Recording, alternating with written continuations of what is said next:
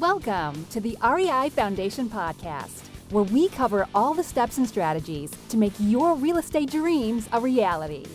Now, your hosts, Jason and Peely. Hi, everybody, and welcome again to the REI Foundation podcast with Jason and Peely. Today, we welcome Trevor Chapman to the REI Foundation. Hey, Trevor. Hey, guys. Thank you for having me. I'm excited for today. Awesome. awesome. Thank you for being here. Well, a little Absolutely. more on Trevor here. He's got quite the bio. Uh, Trevor Chapman is one of the world's leading digital strategists that builds enterprise value online. Trevor, Trevor has been va- profiled on CNBC, Entrepreneur, The Huffington Post, Yahoo, and Money.com Inc. Wow, just a lot. Complex, hustle, many more. Wow, Trevor. He's thrown traditional online marketing on his head with the largest disruption since pay per click was introduced. Merging door to door brick and mortar strategy with the internet uh, has brought results unheard of, including an eight figure offer from Clark Capital in less than a year in business. We got to jump wow. into that. He's now sought to consult for brands who see him as one of the top digital strategists in America. He owns over a dozen of his own e-commerce sites, and Trevor started the Academy of Arbitrage, which I actually just was on the site before. It's quite amazing. Over 400 people have entered e-commerce in the last six months under his instruction, and many have made over a million in that time. Wow. Even uh, more have many uh, made hundreds of thousands of dollars with zero prior experience building off of Trevor's marketing method, and the vast majority earn more than the average yearly salary in America and replace their jobs. Well, that's what a lot of us are here for real estate. So we Whoa. look forward to getting that feedback. And he's also founded ecomcon.com, the largest virtual summit in history. Ecomcon is a free event for individuals interested in internet marketing, and it's also the largest event in the industry which has ever occurred. Boom! There you go that's that's literally the first time. So I didn't write that. That's the first time I heard it, and I'm just like, "Whoa, that actually does sound awesome." Good. Good. Like I did that. Yeah, it's like who's that? Yeah, exactly. Yeah, who is I that? do have your on this other piece of paper. I have actually your beginnings. So I want you to let our listeners know how do you go from catching 36 salmon every day, gutting them, smoking them, canning them, then riding them to the harbor docks to play your saxophone and sell sand dollars to tourists. How do you go from that to all of that? Yeah, so it's a pretty long and lengthy overnight success story, right? um, yeah, so I grew up in Guam. My dad was a scuba diving instructor. I loved it. I spent every day on the boat with him. All I wanted to do when I grew up was be my dad's deckhand. Um, that was the sum of my aspirations.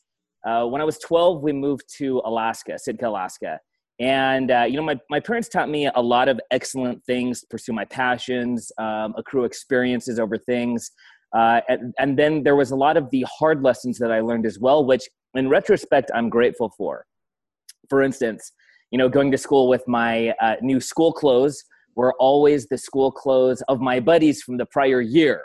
And so I, I did pretty good of when I was running to never lift my sole up too high so they couldn't see their name written on the bottom of it. And eventually I realized that, you know what, it is what it is. I can either spend the rest of, you know, my high school career hiding the fact that, oh, dude, you had that shirt last year. That's crazy. I got the same one. I can, I can go through that, or I can just own the, the fact that this is what it is. And, uh, and I think, you know, I attribute my ability to just say, you know, I'm more than what, what shoes I wear. I'm more than, uh, you know, what car I drive, the family van, um, because of the experiences that I had younger traveling around um, the world because of my dad's uh, diving career.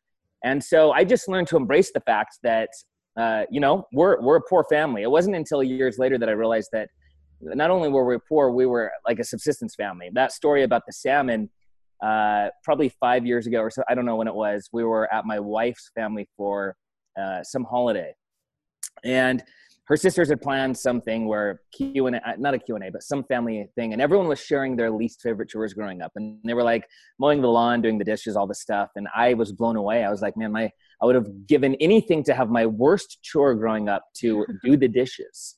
My least favorite chore growing up was waking up before the sun because I had to beat fish and game to the shore so they would not catch me, catching 36 salmon, my family's entire limit each day, uh, riding home on my bike with them in an expedition backpack. uh, gutting them, smoking them, canning the previous ones from the previous day, and then getting down to the docks where the tourists would line up to jump back on the cruise ship. And then I would play my saxophone with them, look them in the eye as they'd walk by, you know, and guilt them into tossing some money into the, the, the little thing. And I got good at playing my saxophone, but it, all of those experiences, it turned into just, it, this is what it was. It wasn't, I, I, didn't have the option. And, it taught me that uh, you know, hard work is not something that's optional. For, for me growing up, you know, if I didn't play my saxophone, we couldn't afford to pay the mortgage. And so I was the oldest of five kids. It just was a given. This is what happens during the summer. My buddies drive around in their trucks and everything, and I play my sax on the docks. And it was just, it, I got beyond the point where it was like, oh, can can we work something else out? Because it was just an innate truth. This happened, and uh, I, you know, I think a lot of the problems that a lot of people have with actually doing the work is that the decision has not been made. It's still an option. They think, oh, I could get up today and I could do this, or I can browse Facebook for a little while. There's always tomorrow. And because the decision hasn't been made, there's a great guy, I forget his name, I forget everything about him except that he said uh, to decide has the same suffix as suicide, homicide, and other sides. You know, side, that suffix is the end of other things. So the end of life, or with B side, it's the end of other options. Once you decide, it's no longer a question, am I going to do this? You, know, you can talk to guys that go to the gym and, and women that go to the gym. They don't uh, suffer, you know, the situation that most of us who aren't in the habit of going to the gym is, should I go today? Should I not go today? I can always go to tomorrow because it's just the decision's already been made. And so, growing up with the decision already made, I was able just to accrue the habit of hard work and getting stuff done. Um, and that kind of carried through. That doesn't mean that from time to time you know i don't struggle with the thought of i could be spending my time doing this or that. That happens. But um, but I, I, went from doing that to college uh, fell in love in college is after i lived overseas for a few years and uh, realized that i had to make it rain. Um, you know and so uh, my i had a buddy what was that deciding factor that made you make the decision that you had to really just bring it in i had a wife that's yeah. what it was. I'm 21 year. I'm 22 years old. I have a wife. She's 20, and we got pregnant. And uh, and I'm like, okay, like uh, you know, this is for real. As as for real as I could fathom, you know, as a 22 year old boy. And, well, it's crazy because uh, then again, again, the decision you had to decide right then and then that you were going to take your life to where it needed to be. Everything you've said is so amazing and keep on going. Sorry, I interrupted. No problem. Not at all. keep interrupting. Yeah, that's perfect. Um, yeah, so I had a buddy, he said, Hey, I sold pest control in California last summer during college. Come out and sell, and you can make, you know, everything that you need to get through. You can basically graduate debt free. And uh, so I said, okay, I went out there and uh, I killed it that first year. And it was only, it wasn't because I had some talent that these guys, these guys had been knocking for three or four years. They were way better than me.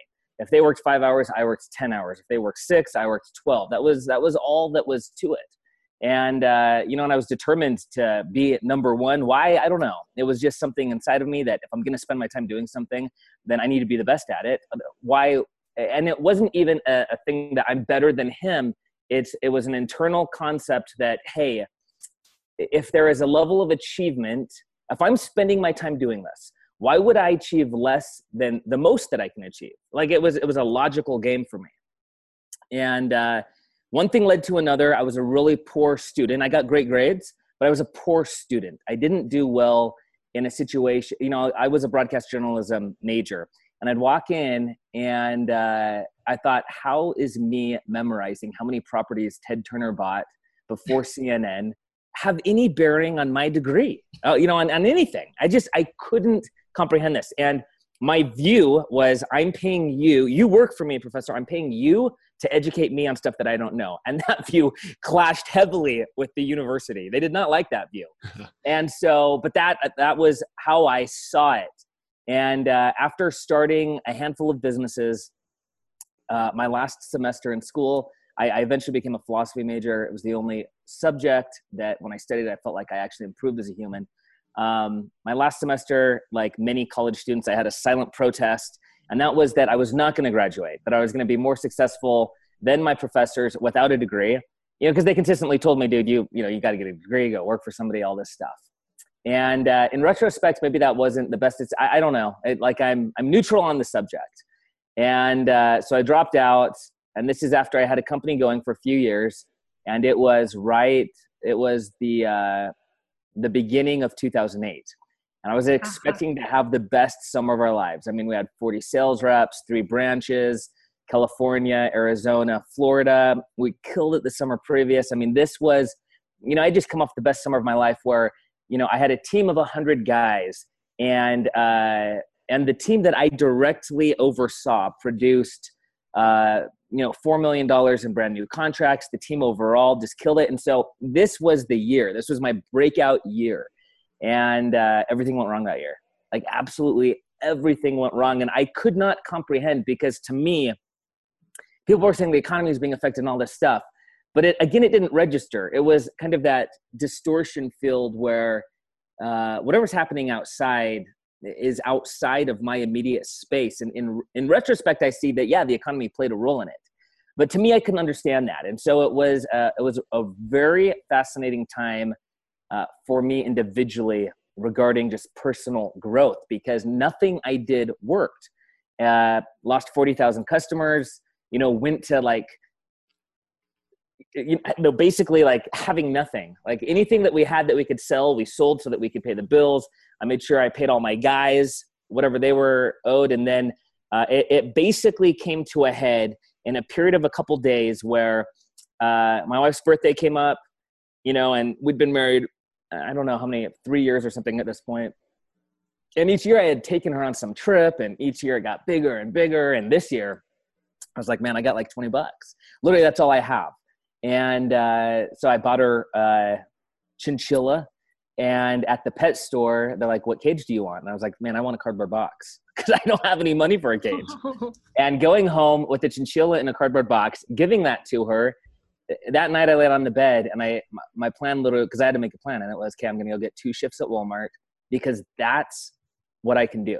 That that's what that's that's the my ability. It, you know, that it had affected me to that degree that I that was my plan so and, let's touch a little bit on that because you, you, rode this roller coaster throughout your entire life growing up, where where you were you were just almost accepted you know, what you had, and then you make this huge roller coaster transition where you ride way up this wave, and then you and you come back down now, and you're set on going back to Walmart.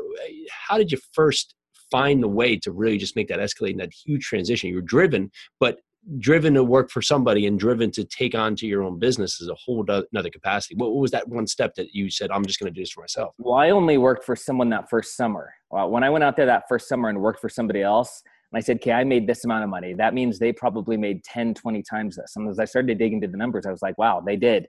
You know, they, they paid what I made as a fraction of the value of the customer base that I brought. So after that first summer, that I, I incorporated and it was my own company from there moving on.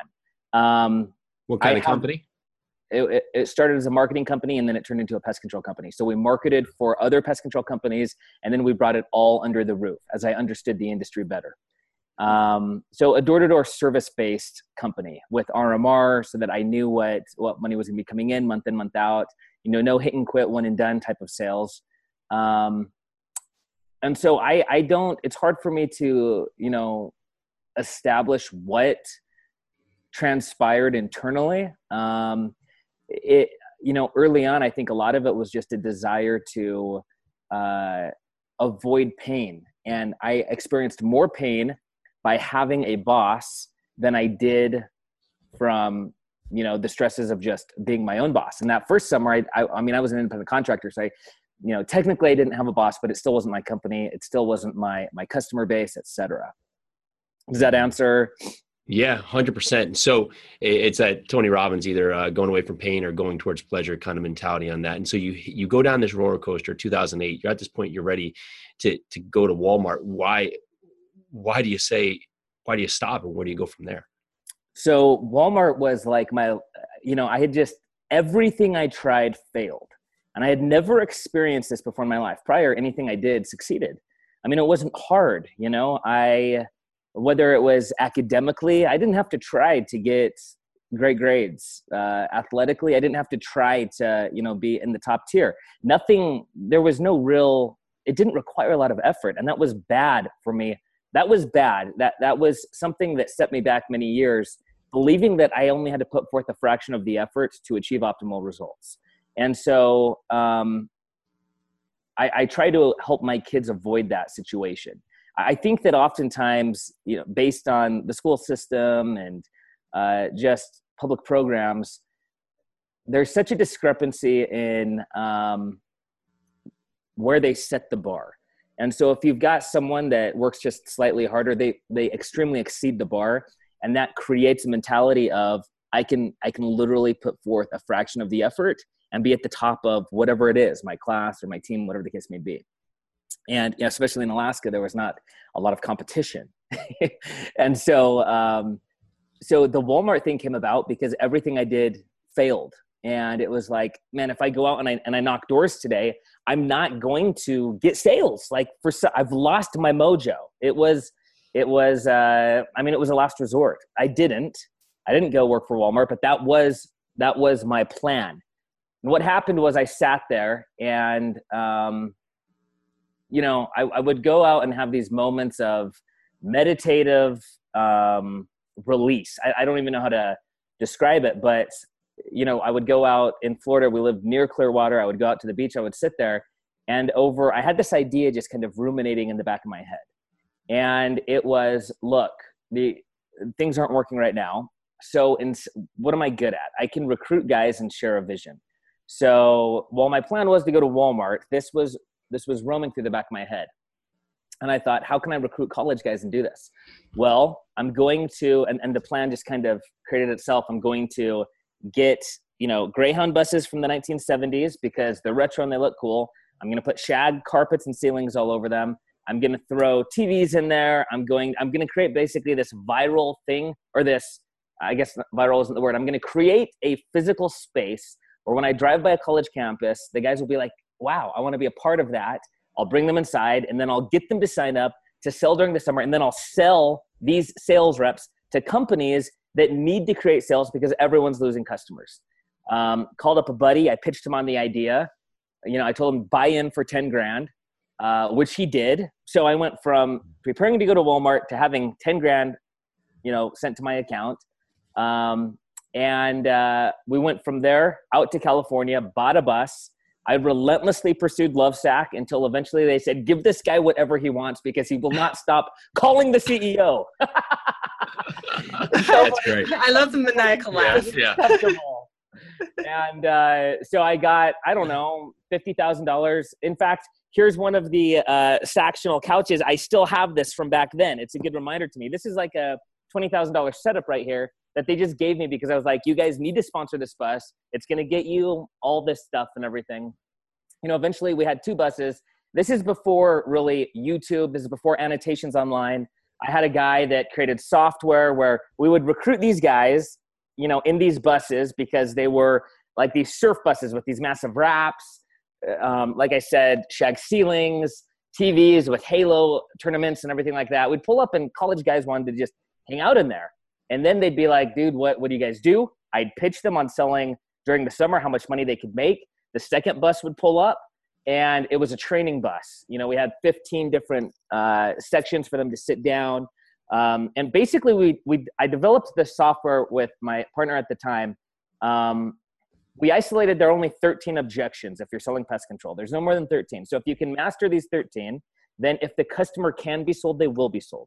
And um, it was called Train My Reps. And so we created this entire training program that ended in a like a final test, which was like a choose your own adventure um, portal, basically, where they would see a guy knock a door, customer would answer, and then based on what the customer said, the video would pause, and they had a series of responses, and it would time their response. They could choose a response, and they could start to get the sale, start to lose the sale. Almost, it was dynamic in nature. And because I could go to these companies and say, here are the sales reps. Now, unlike everyone else who's recruiting, who just says, hey, we're going to have 30 bodies show up, you have a peg leg and an eye patch, you're in, man. Like like that's that's what it was. I said you've got data now on these reps, and you know where their strong points are, where their weak points are, what they need to work on. Can they not close? Can they not describe the service? And uh, we went and that next summer, I got the largest pest control company on the planet, who um, you know hadn't been using door to door for like a decade to sign. Um, you know, we made like half a million dollars that year. It was big, and that that was kind of like my comeback um, where and we I love just- that because ideally even for our show you know we, we focus a lot on real estate but a lot of us uh, you know, we're meeting with sellers. We're constantly out there meeting with sellers and and the rejection is part of the process but how to how to know how you can help that rejection? Because the rejection may not be no they don't want to sell or they they don't like you or, or they don't like the prices. Maybe they don't understand the process. And so that's why we thought it was really really important to speak to you trevor just for that one part right there is just noticing the rejection and how can you help the situation. So go ahead. Pivoting pivoting is critical. Yeah like you, you have to pivot. So here's let me fast forward because i think this will be really applicable to your audience.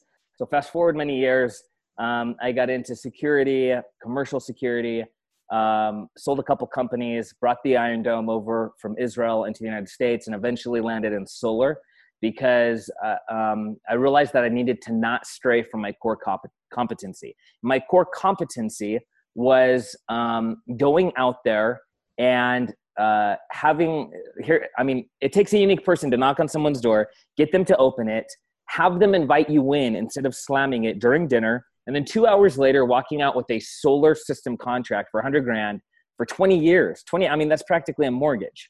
And um, and that type of sale so so I, I that's the front end of the system. The back end is this. Our competition was solar city. You know that elon musk now owns and he was an investor prior. Solar city spent $3 billion and they made 1.5 billion. And they're the most valuable solar company you know residential solar company on the planet.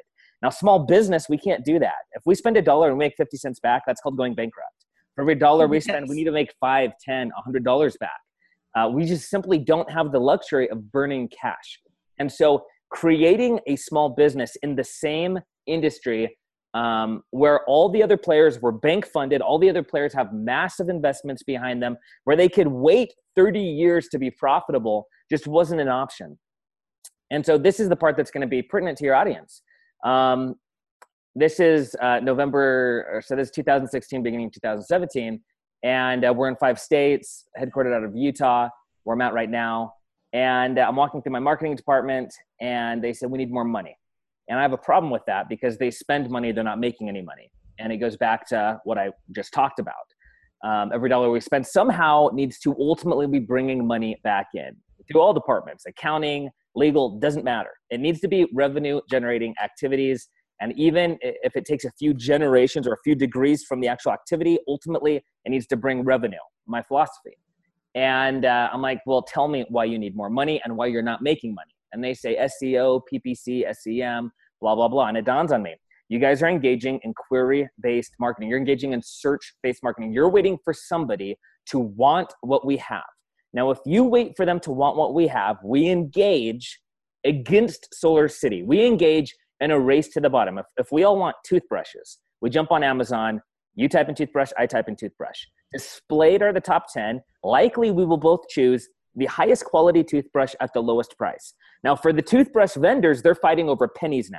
And it's really hard to operate as a small business on a penny profit or, or just a micro profit. Whereas, if we go and someone, and I don't realize I want a toothbrush, and they proposition me a toothbrush, they now can sell that toothbrush to me at whatever perceived value they can effectively illustrate. I will be happy to buy the Hoover vacuum for $1,000 because instead of wanting one and doing my research online, some dude knocked on my door, showed me how awesome it was.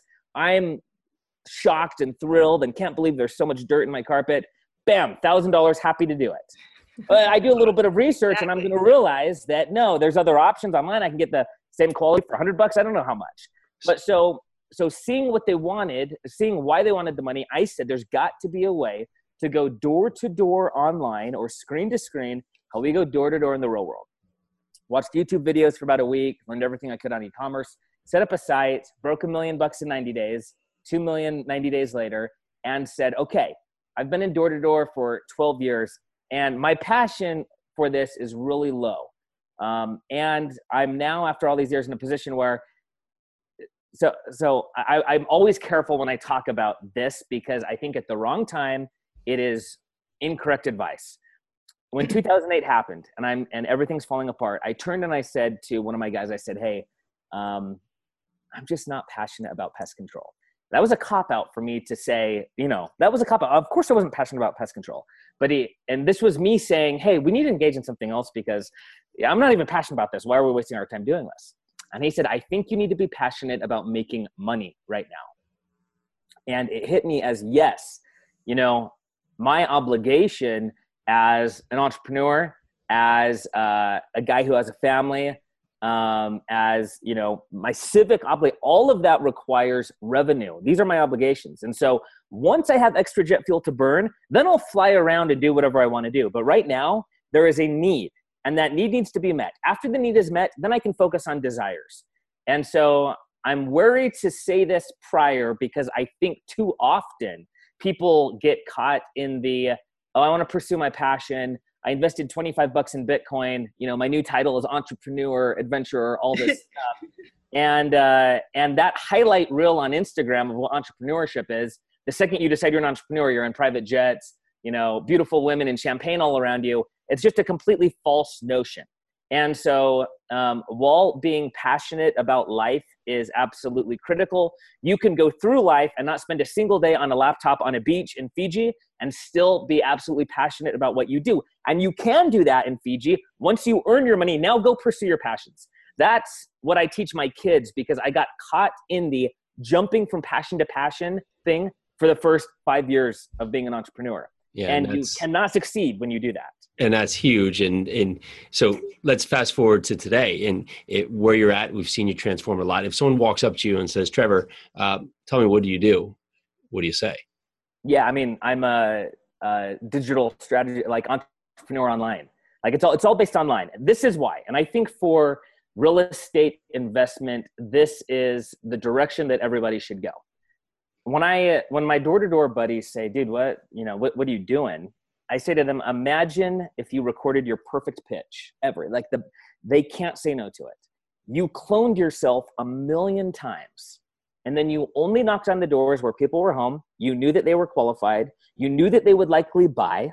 And you caught them in a moment where nothing else is distracting them.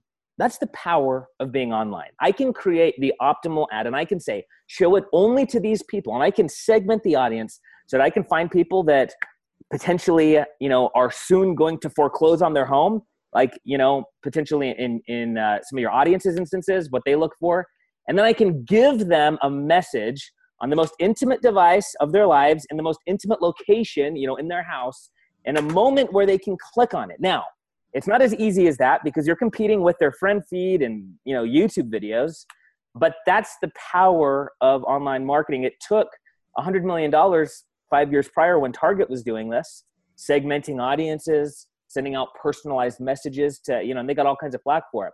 You and I don't have a $100 million to waste on developers creating this technology. It's been built. You can use it for free, except for the cost of your ads actually showing to people. There's not even a monthly charge to use it. Facebook gives you the ability to isolate audiences of buyers that are ready right now for no dollars whatsoever and you're able to target them day in, day out. And instead of you, there may be some guys that you know knock on people's doors and say, "Hey, I buy homes that are about to foreclose." You can only knock on one door at a time. The amount of doors you can reach in a day, at five, ten, I don't know, based on how far you're driving, you can hit a million potential foreclosures in a single hour if you've got the ability. That's the power of online marketing. Now, second, and then I'm like, shut up.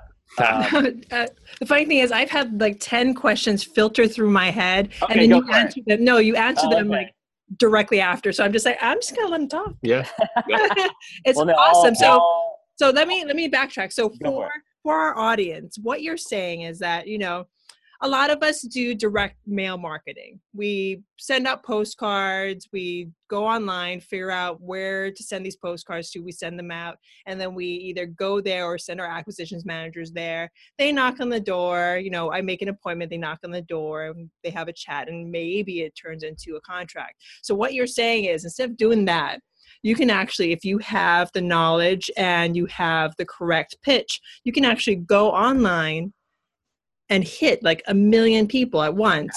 Mm-hmm. I mean, even like a thousand would yeah. be more than a lot of people are doing. And you can drive traffic that way. Yeah, I'm saying you record on video with your iPhone. Too many people find way too many reasons to not do it. Wait till I have the perfect lighting.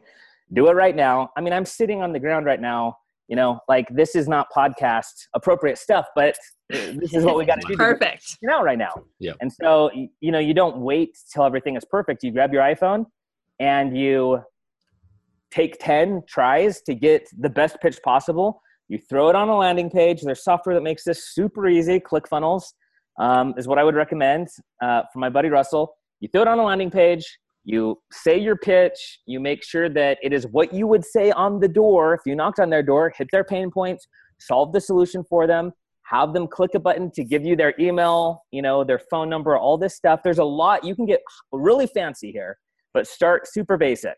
Collect these leads and then uh, potentially make them even qualify themselves. The best marketers are the ones that have an offer, pull back, and then these customers are like, no, I, I need to talk to you. I'll pay you $100 to schedule an appointment with you right now. You know, if it doesn't work, you'll refund me. Like, like those are quality leads as opposed to knocking on the same door, you know, every day for 10 days straight because they're, this is the one. I, this is the one. I know, honey, I knocked on the door and I know they're to be home tomorrow. This is the one. Yeah. like that, that doesn't work you know that that's false hope and um, this is this is a much smarter way to do it so the work still has to be done um, you know you're not this isn't a shortcut to avoid the work this is just a much better way to do it and it allows you to duplicate your efforts um, infinitely as many times as you want in whatever geographic region that you want.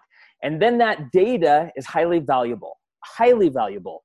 The data that you're collecting on the customers because you can use that for multiple things following that. I mean you get you know you get 100 people who have foreclosed you know they're trying to figure out what to do next.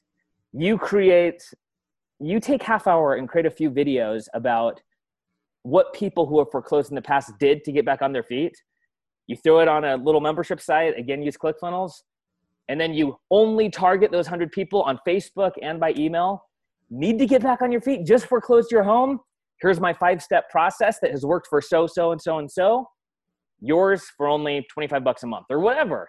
And now and now you're taking those same people and you're creating alternate revenue streams. Some of them are successful. Like like there's an infinite number of things that you can do to roll forward. You take that money put it into more real estate but it's the power of being online and i want to So let me ask you this, just not to get so far. So I've heard of the ClickFunnels platform. We haven't used the platform. Ideally, so we launch on there. We create a membership site. We put up great videos with great content, hopefully helping people with their needs. And then will that help us target through Facebook? With eh, linking that to Facebook, or tell us the step for us who don't know where Yeah. we're at and maybe can barely turn the computer on. So let's. I'll just tell you what I would do if I was in, if I was in your spot. I would start first with contribution based marketing. I would simply instead of immediately trying to buy their house, I would start with solving their pain point, which is they might have to sell soon. They don't know yet. They might have to sell. So I would create some sort of product, video based, super basic. I mean, in your kitchen does not matter um, because the content is what's important. Where you are telling them might be foreclosing soon, here are the five things that will help you avoid foreclosure. And if you do have to foreclose, the one way to do it to maximize your exit. And then you hit homeowners and you hit, you know, where their revenue is. So I, I- don't know, maybe some people get after the, the million dollar foreclosures. Some go after the hundred thousand dollar foreclosures. You can segment all that out. You hit it in your audience. You do that. It's a free opt-in. You're giving away this information for absolutely free. They're not. You're not charging for this. Um, this is just your best information for free. Now that you have that relationship with them and you have this group of audience, this is cheap. You can get these leads for five, ten cents each. I mean, how can you do that by knocking on their doors? Because especially if you knock on their door and your pitch is to buy their home, you know, I mean, they don't want to do that. They don't want to foreclose. So you're giving them ways to not foreclose, but if you have to, this is how you make your most money. And because you've now developed that, they already know your face, they know you, you're who they're going to think of. You know, not the sign with the caveman on the side of the road that says "We buy ugly houses." this is who they're going to think, and uh, you've given that con- you've contributed to them. So now you're an authority figure. Now you've got all them. You take that audience and you create a custom audience in Facebook. All this you can Google. You know, it's out there. Now, only to that group, you send your next pitch, which is I'll take your house off your hands and I'll give you access once I take it off to the 10 things that I have noticed that I have observed other people who have had foreclosed, or if I foreclosed, what I did when I foreclosed to get back on my feet. And so sell it. You're going to sell it to somebody. Sell it to me because I'm going to give you all this extra information to help you succeed after you foreclose. And they're going to go to you. And uh, they may shop around a little bit, but probably not. We shop around when we are not in a not in desperation mode.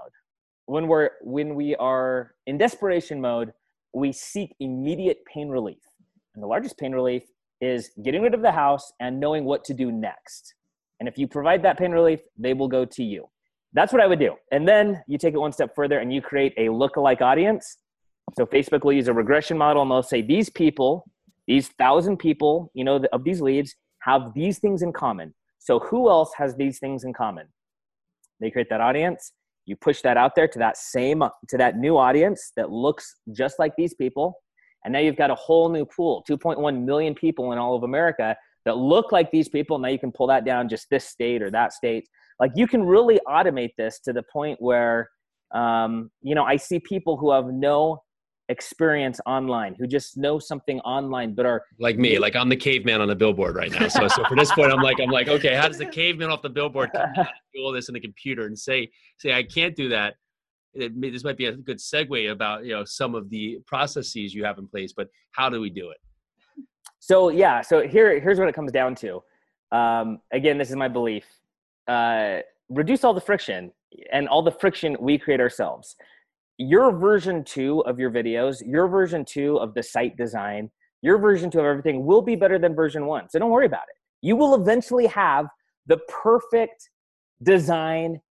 You will have the perfect video. You will not say um so much, but right now, not important. Right now, it's just important to get out there. So you just record. I will give you an example. When I launched my first course, this is, this is how you do it. I jumped on my Facebook feed and I said, Hey, launching a course. If you guys are interested, um, join here. I didn't know if anyone was going to be interested. I had no clue. I just had a basic concept. You know, how I broke a million bucks in 90 days online with no prior experience. I did a webinar. I said, this is what's going to be in it. There were 66 people on it. This is what's going to be in it. Um, I'm going to sell it for many thousands, but since it's not created yet, I'll sell it for a thousand bucks. 33 people bought. And I was like, okay, there's an audience for this. I had no product. I had absolutely nothing.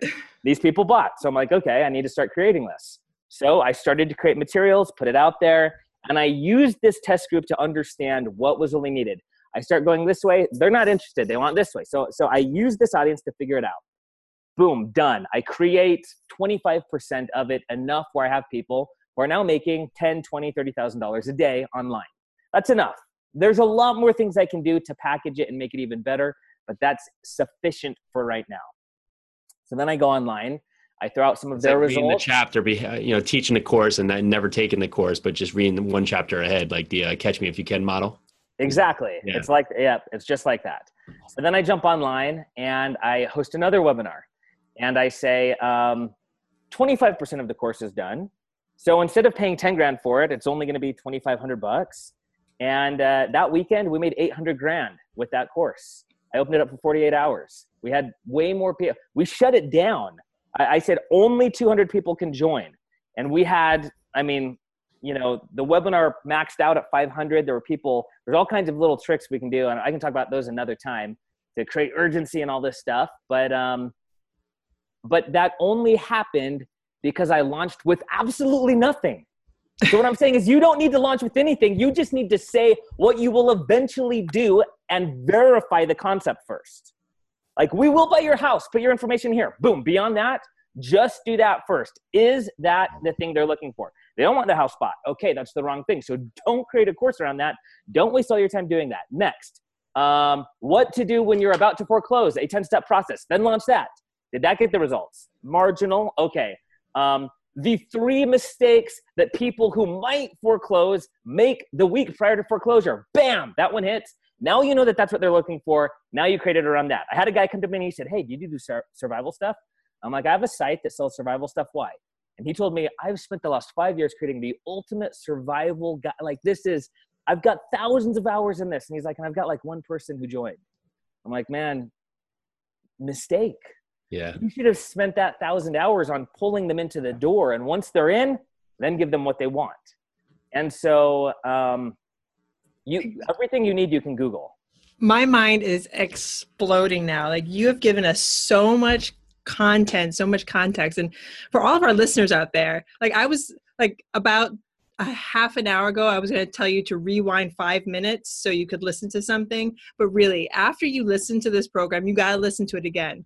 Like Trevor has given you about a million dollars plus in information that you would have to go to you know clickfunnels go to russell Brunson and pay them like thousands of dollars to hear what he just told you so go back and listen to what Trevor just said on everything you need to do to start getting yourself out there on Facebook.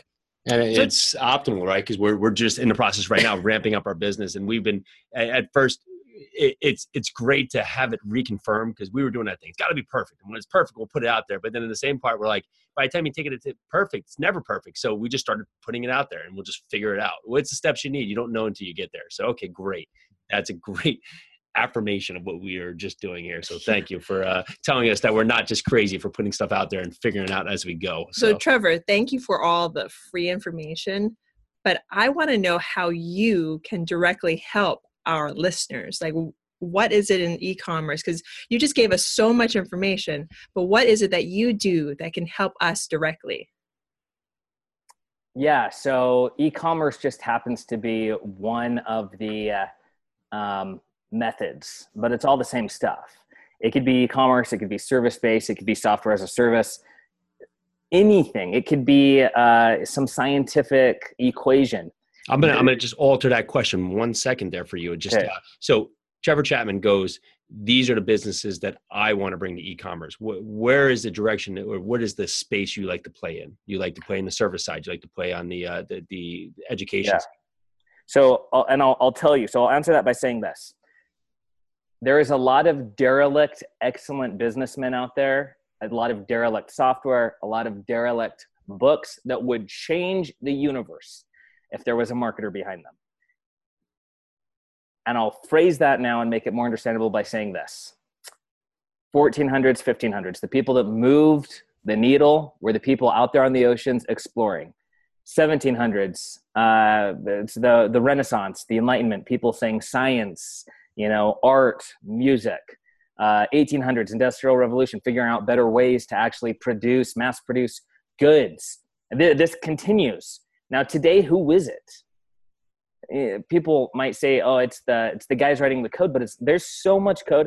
I sit and listen to people pitch me, you know, every week on the next code that's going to revolutionize the world, and it is potentially true if their message will reach the world. The mess the message reaches the world by a marketer delivering it in a manner that they will accept it. So my what you're saying, what what like what can Trevor Chapman be a marketer? That's it. Be a marketer. And after you turn into a marketer, then you can sit back on your real estate empire and you can be an emperor. Once you're a marketer, then you can sit back and you can be a software as a service grandmaster. Uh, it all starts though with first being a marketer. And you can, if, if you hate the word marketer, put anything you want there. It doesn't matter. The word doesn't matter. What matters is the discipline. And that discipline is the same discipline that we all have, and that is persuading someone who does not understand or agree currently to understand and agree after the conversation with you. And that conversation does not take place face to face. That conversation takes place online because it's the most effective medium. Think about this. Over the last 150,000 years of, you know, human generations, million years prior to that, whatever your belief system is, of everything that we could have created, the culmination of the entire species, the greatest thing we've ever done is be able to connect real time in different parts of the world instantaneously. Me talking with you guys right now. Mm-hmm. Where are you mm-hmm. guys at? New Jersey. New Jersey. I'm, I'm in the middle of Utah. You know, like, and here we are having this conversation. And if it was live, people all over the world would be connected. We have not yet, well, mainstream wise, we haven't cured cancer. We haven't colonized Mars. We haven't even, we don't even know a fraction of what's underneath the ocean. All these things we could have done. We have not done. What we've done is we've created a platform that allows every human being to connect. There are more connected devices on the planet than access to toilets. There are more connected devices in Indonesia than in all of North America combined. Uh, it's crazy. So, this is the culmination of our human experience. So, start using it. Realize that this, this is it. This is what we've done. This is our thing. So, now embrace that and be a marketer. Whatever it is, you buy foreclosures, you sell foreclosures. You buy a, you know multifamily units, you sell multi. It doesn't matter what it is because none of it will work if you're not a marketer. And here's the problem: I'm going to hire a marketer. Marketers make more money than founders and et cetera until all of a sudden they go mainstream.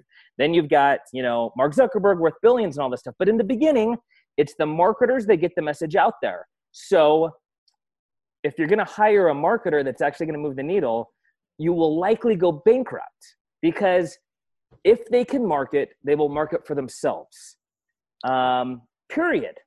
And so the effective marketer is the one that says, You want me to market for you?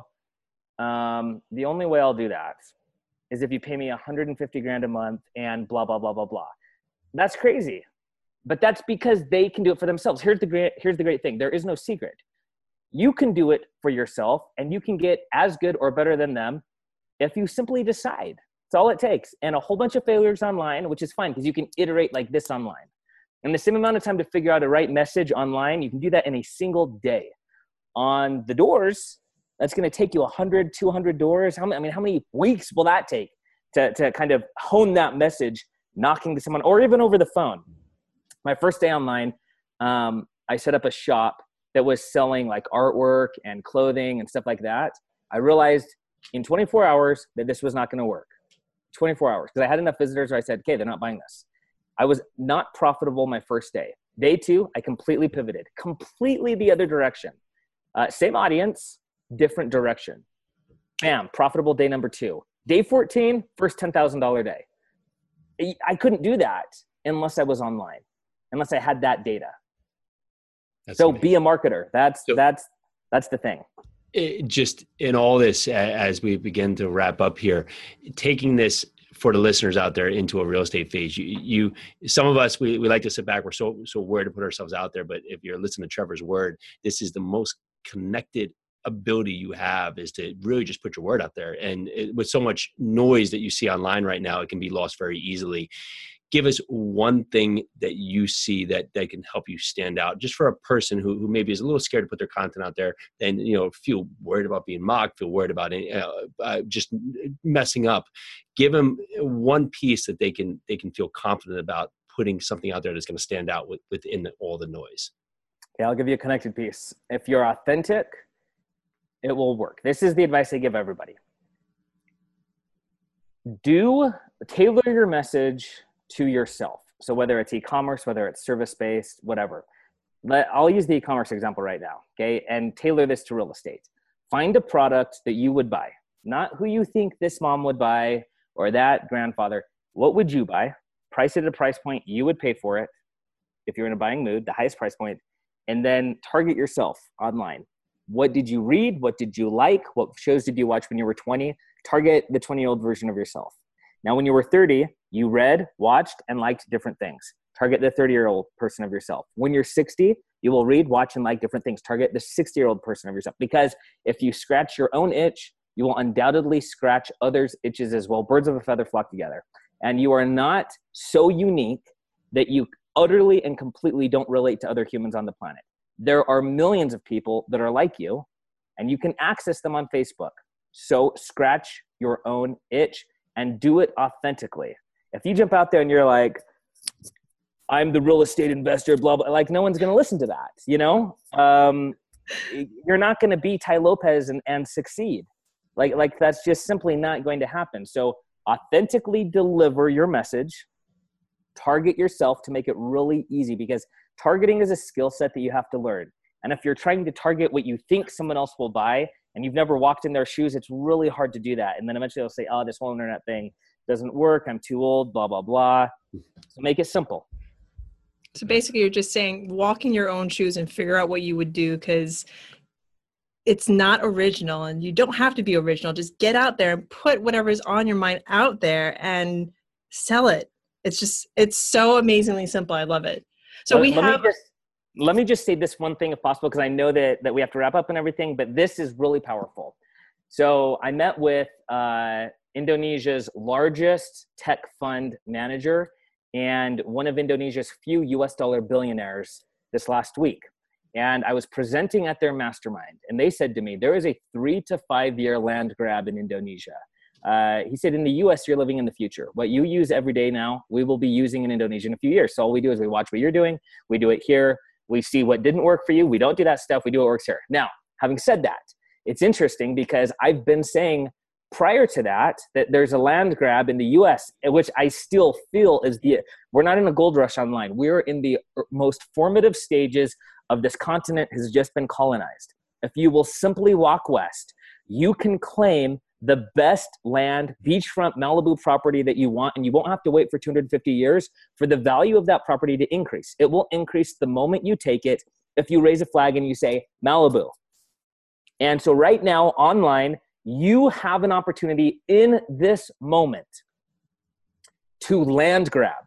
The gold rush will be shortly after. The ability to sell the property will be shortly after that. So right now, you need to land grab, and you land grab by just doing. Um, you know, Kim Kardashian, Donald Trump, they were the reality TV era. They made it because of reality TV. Fast forward a little to YouTube. YouTube, Casey Neistat, Lindsey Stirling, all these people who in reality TV would not have made it. The platform was so young that anybody that would just produce content made it. Example, and if, I don't know if you are familiar with YouTube or anything, but uh, the guys that started Maker Studios, he started by dancing around in a unitard or whatever it's called um, on fa- on YouTube. I mean, I see that as an absolute embarrassment. I would not do that personally. He did it. He was the only guy who was producing daily vlogs, uh, boring as could be, but people wanted to watch. We have this voyeuristic tendency. He goes and he creates Maker Studios, valued at a billion dollars. He has less talent than you do, I promise. Shay Carl is his name. I've sold stuff to him. He jumps on my sites and buy them. I'm like, whoa, Shay Carl just bought because now he's internet famous. He he lacks talent.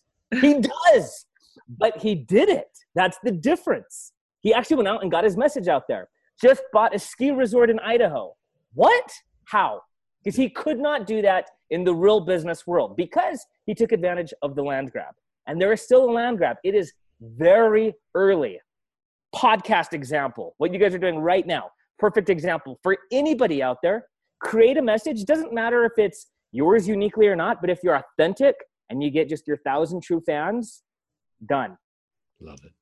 Absolutely inspired. And we have to have you back where we can run through a case study because this has been incredible. So, three quick, quick fire questions and we'll let you go. And thank you so much for your time. What are some words that you live by? um, do the work. You know, it gets really easy not to do it, uh, especially if you get comfortable. It doesn't have to be done. You got to do it. Just do the work. Um, and so that's what I try to teach my kids. Um, and I, I think that that is something that separates separates it all. And second is you know, celebrating my human experience. Those are the two most important things to me: doing the work and celebrating this unique opportunity I have this miracle that I'm even here. I mean, this is a miracle, guys.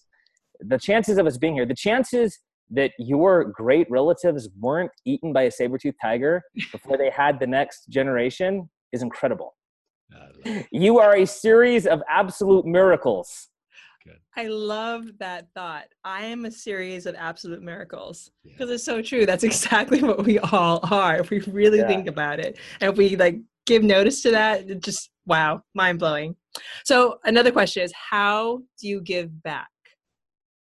So when I had my brick and mortar companies, each year we'd take uh, 150 employees to the third world and um, and we'd do service projects. So we went to the Dominican Republic, um, school that had 600 students, and they were dipping cups in a hole on the school property, dug in the dirt, and when it would rain, water would drip along the dirt road and then filter in there. So they kind of move stuff aside and then they drink. And we put a solar powered water filtration and pump device there. Um, and so it was easier with brick and mortar because I had physical employees to take. It's harder now. And so um, I give back, I attempt to give back through contribution based marketing. There's a, an untapped marketing secrets virtual summit happening right now. Um, I presented at that, that's in a few days. I presented at that and gave them all of EcomCon for free. You know, if you buy everything that happened at EcomCon, it's like two grand or whatever. Anyone who participates in that gets that for free. So I, I give back through contribution, you know, as much as I can. That's great. Awesome. So if our listeners are looking to connect with you, what's the best way to find you?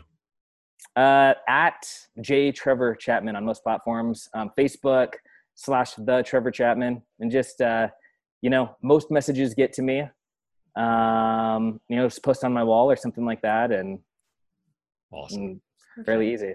Absolutely inspiring show. Uh, we started with One Direction, and this really, really was just mind blowing. So thank you. Seriously, like I. I, we could. This could be our first like two to three hour show. Yeah, yeah. I I could like, sit here and like, listen to you.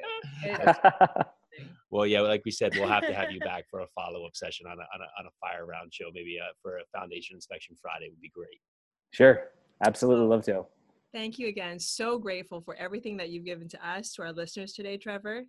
Thank you so much for being on here. You're welcome. Thank you guys. Thank you. So, this is the REI Foundation podcast with Jason and Peely. Thank you again to Trevor Chapman, and thank you to you all for listening and being on today with us. We're so grateful. Have a great day. Bye now. Thanks for tuning into the REI Foundation podcast. Check back next time for more awesome tips and strategies to launch your new you in real estate.